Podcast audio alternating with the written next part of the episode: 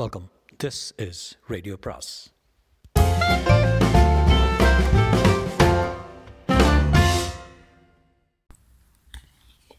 வரவிருக்கும் அன்பு வணக்கம். சு வெங்கடேசனின் காவல் கோட்டம் பாகம் 1 அத்தியாயம் 26. 3 மாத குழந்தை விஜயரங்க சொக்கநாதனை அரசனாக்கிவிட்டு 1689 மங்கம்மா ஆட்சி பொறுப்பேற்றாள். ராஜா இல்லாத திருச்சியை முற்றுகையிடும் நோக்குடன் மைசூர் படைகள் சத்தியமங்கலத்தையும் பிற கோட்டைகளையும் கைப்பற்றி சங்ககிரி வரை வந்துவிட்டன. இதை கணக்கிட்டு மராத்தியர்கள் மைசூரை வளைத்தார்கள். தலைநகரை காக்க அவர்கள் திரும்ப வேண்டியதாயிற்று. மேற்கு பாளையக்காரர்கள் திரும்பும் படையை தாக்கி பெரும் சேதம் விளைவித்து கொள்ளை பொருட்களை கைப்பற்றி கொண்டு விரட்டி அடித்தனர். 2 ஆண்டுகளாக திரை செலுத்த மறுத்த வேணாட்டின் மீது படையெடுத்து மதுரை தெற்கே போனது. கப்பத்தையும் படைச்சலவையும் சேர்த்து கொடுத்த அரசன் தன் உள்நாட்டு எதிரிகளை மதுரை படையின் உதவியோடு அழித்தான். பிறகு கோட்டைக்குள் ஓய்வில் இருந்த மதுரை வீரர்களை எதிர்பாராத வேளையில் கொன்று ஒழித்தான். இந்த துயரக்கதையை மதுரைக்கு சொல்ல சிலரை தப்பி வர முடிந்தது.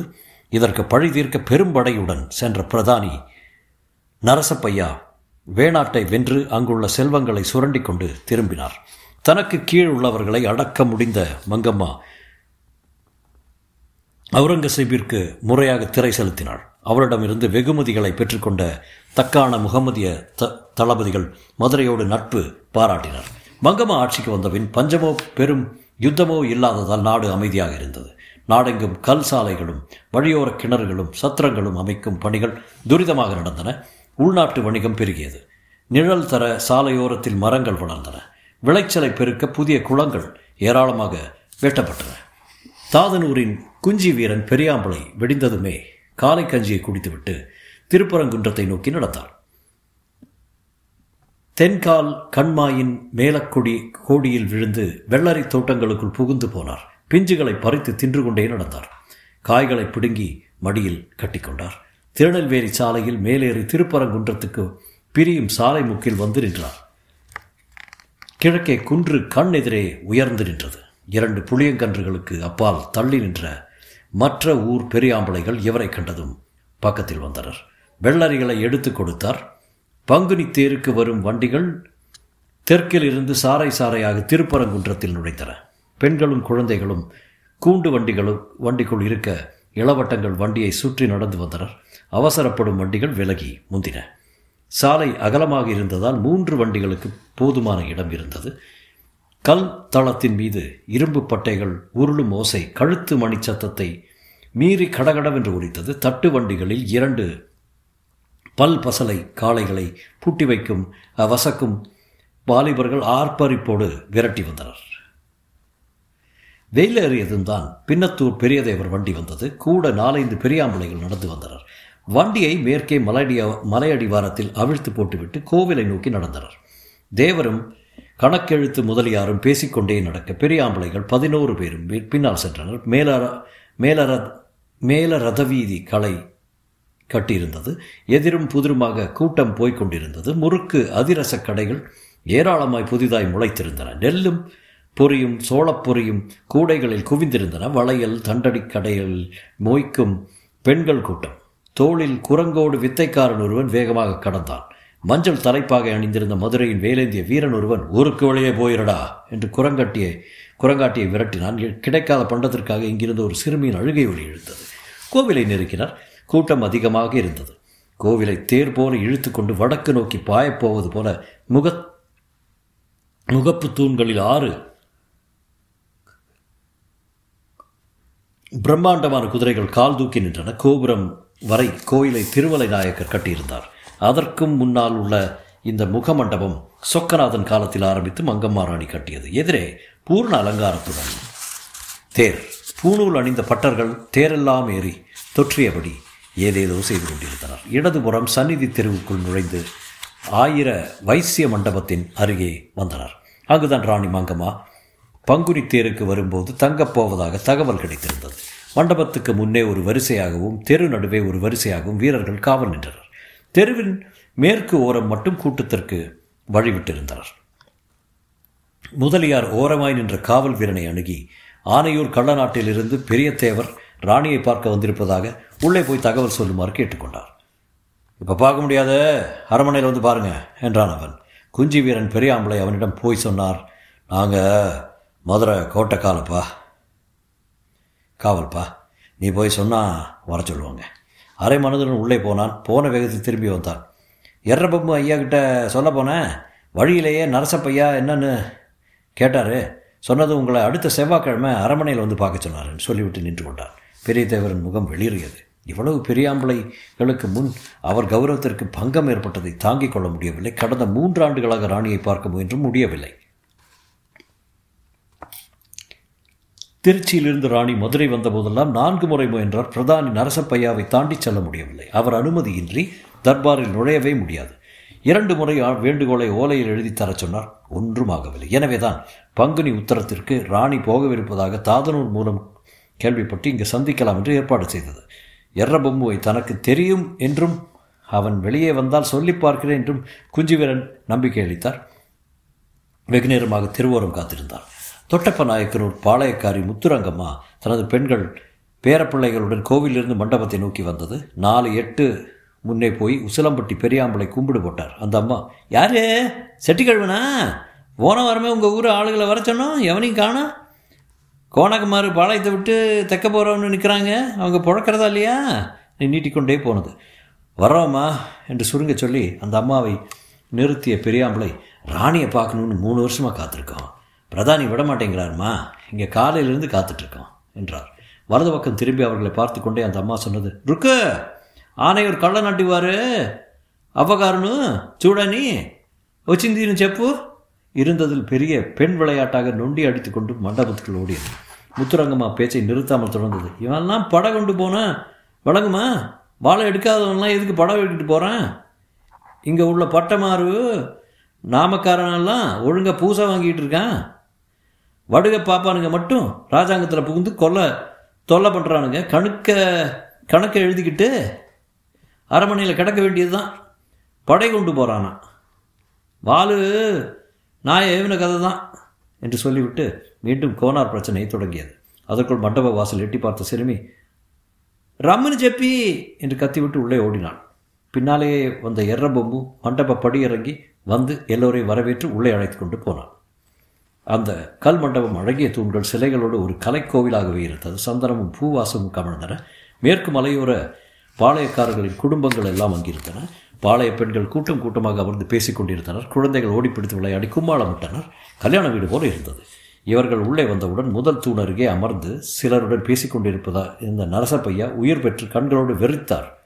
எர்ரபொம்பு ராணியின் முன்னே அவர்களை அழைத்துச் சென்று நிறுத்தினார். எல்லோரும் வணங்கினார். முக மலர்ச்சியோடு கை கூப்பினாள். பெரிய தேவரை மட்டும் அவள் முன்னால் அமர சொல்லிவிட்டு மற்றவர்கள் 2 தூண் தள்ளி வடக்கே அமர வைத்தான். மங்கம்மா தெற்கு சுவரில் சாய்ந்து தரையில் விரிப்பு கூட இல்லாமல் கல் தளத்திலேயே அமர்ந்திருந்தாள். எதிரே பெரிய தாம்பூல தட்டும் அருகே பணிக்கமும் இருந்தன. அவளை சுற்றிலும் பாளையக்காரர்களின் குமரிகளும் சிறுமிகளும் அமர்ந்திருந்தனர். இவர்களை கண்டதும் அவர்கள் ஆர்ப்பாட்டமும் சிரிப்பும் அடங்கி அமைதி நிலவியது. வந்தவங்களுக்கு வெத்தலை கொடு என்று ராணி சொன்னவுடன் 3 சிறுமிகள் தட்டை நோக்கி பாய்ந்தனர். அதில் இருந்த குட்டிப்பெண்ணை இழுத்து மடியில் வைத்துக்கொண்டு, உன்னால் தட்டை தூக்க முடியுமா என்று கேட்டாள். அது திமிரியது. அனைத்து முத்தமிட்டு மடியிலேயே வைத்துக்கொண்டாள். சொல்லுங்க என்றாள் ராணி. நரசப்பையா வந்து தூணருகில் நின்றார். பெரிய தேவர் மெதுவாக ஆரம்பித்தார். 3 வருஷத்துக்கு முந்தி ராஜா கள்ள நாட்டுக்கு வந்தவர் எங்களுக்கு எவ்வளவோ செய்கிறேன்னு சொல்லியிருந்தார் என்று சொல்லிவிட்டு தாங்கினார். தெரியும். திரும்பி வந்த உடனே என்கிட்ட கதையாக சொன்னான். உங்கள் ஜனங்க மேலே அவனுக்கு பிரியம். கடைசி நாள் கூடின கூட்டத்தை கண்டு ஆச்சரியப்பட்டு போனான். பாசன வசதியும் படைப்பிரிவும் தான் அவன் முதல்ல வச்சுருந்த திட்டம். அங்கே வந்த பிறகு அவனுக்கா தோணுதுன்னு ஆடு கொடுக்கறது எதையும் நான் மறக்கலை, ஞாபகம் வச்சுருக்கேன். ஏதாவது செய்யுங்கம்மா என்று இழுத்தார். அவன் காலத்தை விட 4/1 பங்கு தான் இப்போ மதுரைக்கு சக்தி இருக்கு. டெல்லிக்காரனுக்கு வேறு கப்பம் கட்டுறோம். எல்லாத்தையும் சமாளித்து போய்கிட்டு இருக்கேன். அவன் கனவுல 100% கூட என்னால் நிறைவேற்ற முடியாது. ஒவ்வொன்றா உங்களுக்கு ஏற்பாடு பண்ணுறேன். படையில் ஏதாவது இப்போ சேர்த்துக்கிறீங்க. நரசப்பையா இடையில் புகுந்தார். மதுரை அமரக்காரங்களுக்கு சம்பளம் பாக்கி நிற்குது. அதுவும் போக இப்போ உள்ள ஆளுகளே கூடுதல்.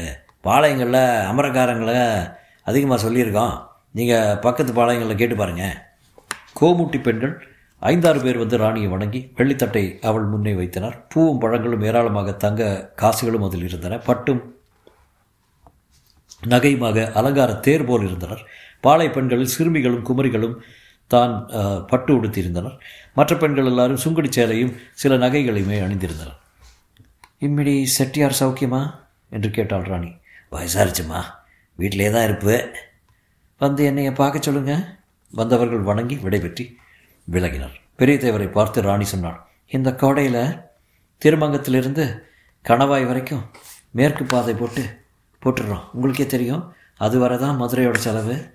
போடி வரைக்கும் அந்தந்த பாளையங்களும் பழனி வர அந்த பக்க பாளையங்களையும் சாலையை இழுத்துக்கிடுவாங்க. ராமேஸ்வரம் பாதையில் கீழ்குறிச்சி வர செம்பூர்காரங்க பாதை காவல் சுங்கவரி உரிமையை கொடுத்துருக்கேன். அதுபோல் கணவாய் வர உங்களுக்கு காவலும் சுங்க உரிமையும் கொடுக்குறேன். ஊர்களுக்குள்ளே அதை பகுந்து எடுத்துக்கோங்க. இந்த கோடையில் உங்களுக்கு பாதை போடுற வேலை இருக்கும். வெளியாட்களை விடாமல் நீங்களே எடுத்து செய்யுங்க. சாலை முடிஞ்ச பிறகு அடுத்த வருஷம் இருந்து கொஞ்சம் கொஞ்சமாக கம்மாய் வெட்ட தொடங்கலாம். கவலைப்படாதீங்க, கள்ள நாட்டுக்கு கஷ்டம் வராமல் பார்த்துக்கிடுவேன். ஆனால் நீங்கள் விவசாயிகளுக்கு பெரிய பிரச்சனை வராமல் அனுசரித்து நடக்கணும், பார்த்துக்கோங்க. கடைசி சொற்கள் அழுத்தமாக வந்தன. எர்ரச்சக்க நாயக்கன் ஒரு குடும்பம் உள்ளே நுழைந்தது. அதன் மருமகள் சென்னகிருஷ்ணம்மா வணக்கம் கூட சொல்லாமல் நேரே போய் ராணியின் மடிவில் தன் சிசுவை வைத்துவிட்டு மண்டியிட்ட நிலையிலேயே பெருமை பொங்க பார்த்தாள். நரசப்பையா முகம் கடுகடுத்தது. மகாராணி என்ற மட்டு மரியாதை இல்லை.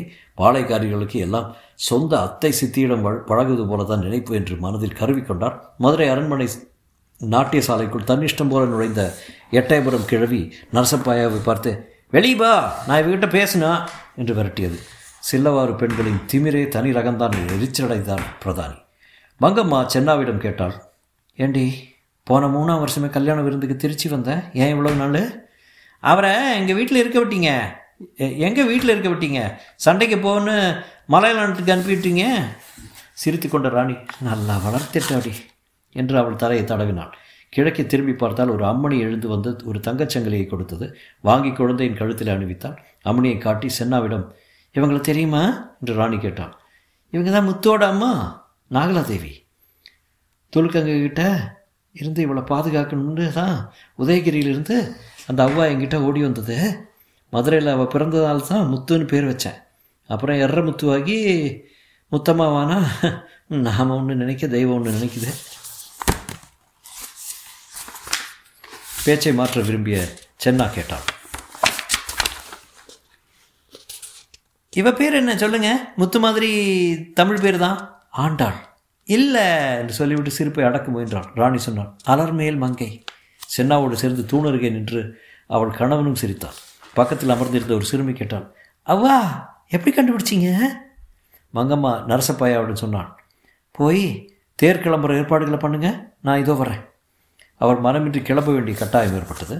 அவர் சென்றவுடன் எர்ற பொம்புவிடம் சொன்னாள், இவங்களுக்கு உன்னால் என்ன செய்ய முடியும்னு யோசித்து வந்து என்கிட்ட சொல்லு. நீங்கள் எல்லோரும் உள்ளே போய் சாப்பிடுங்க.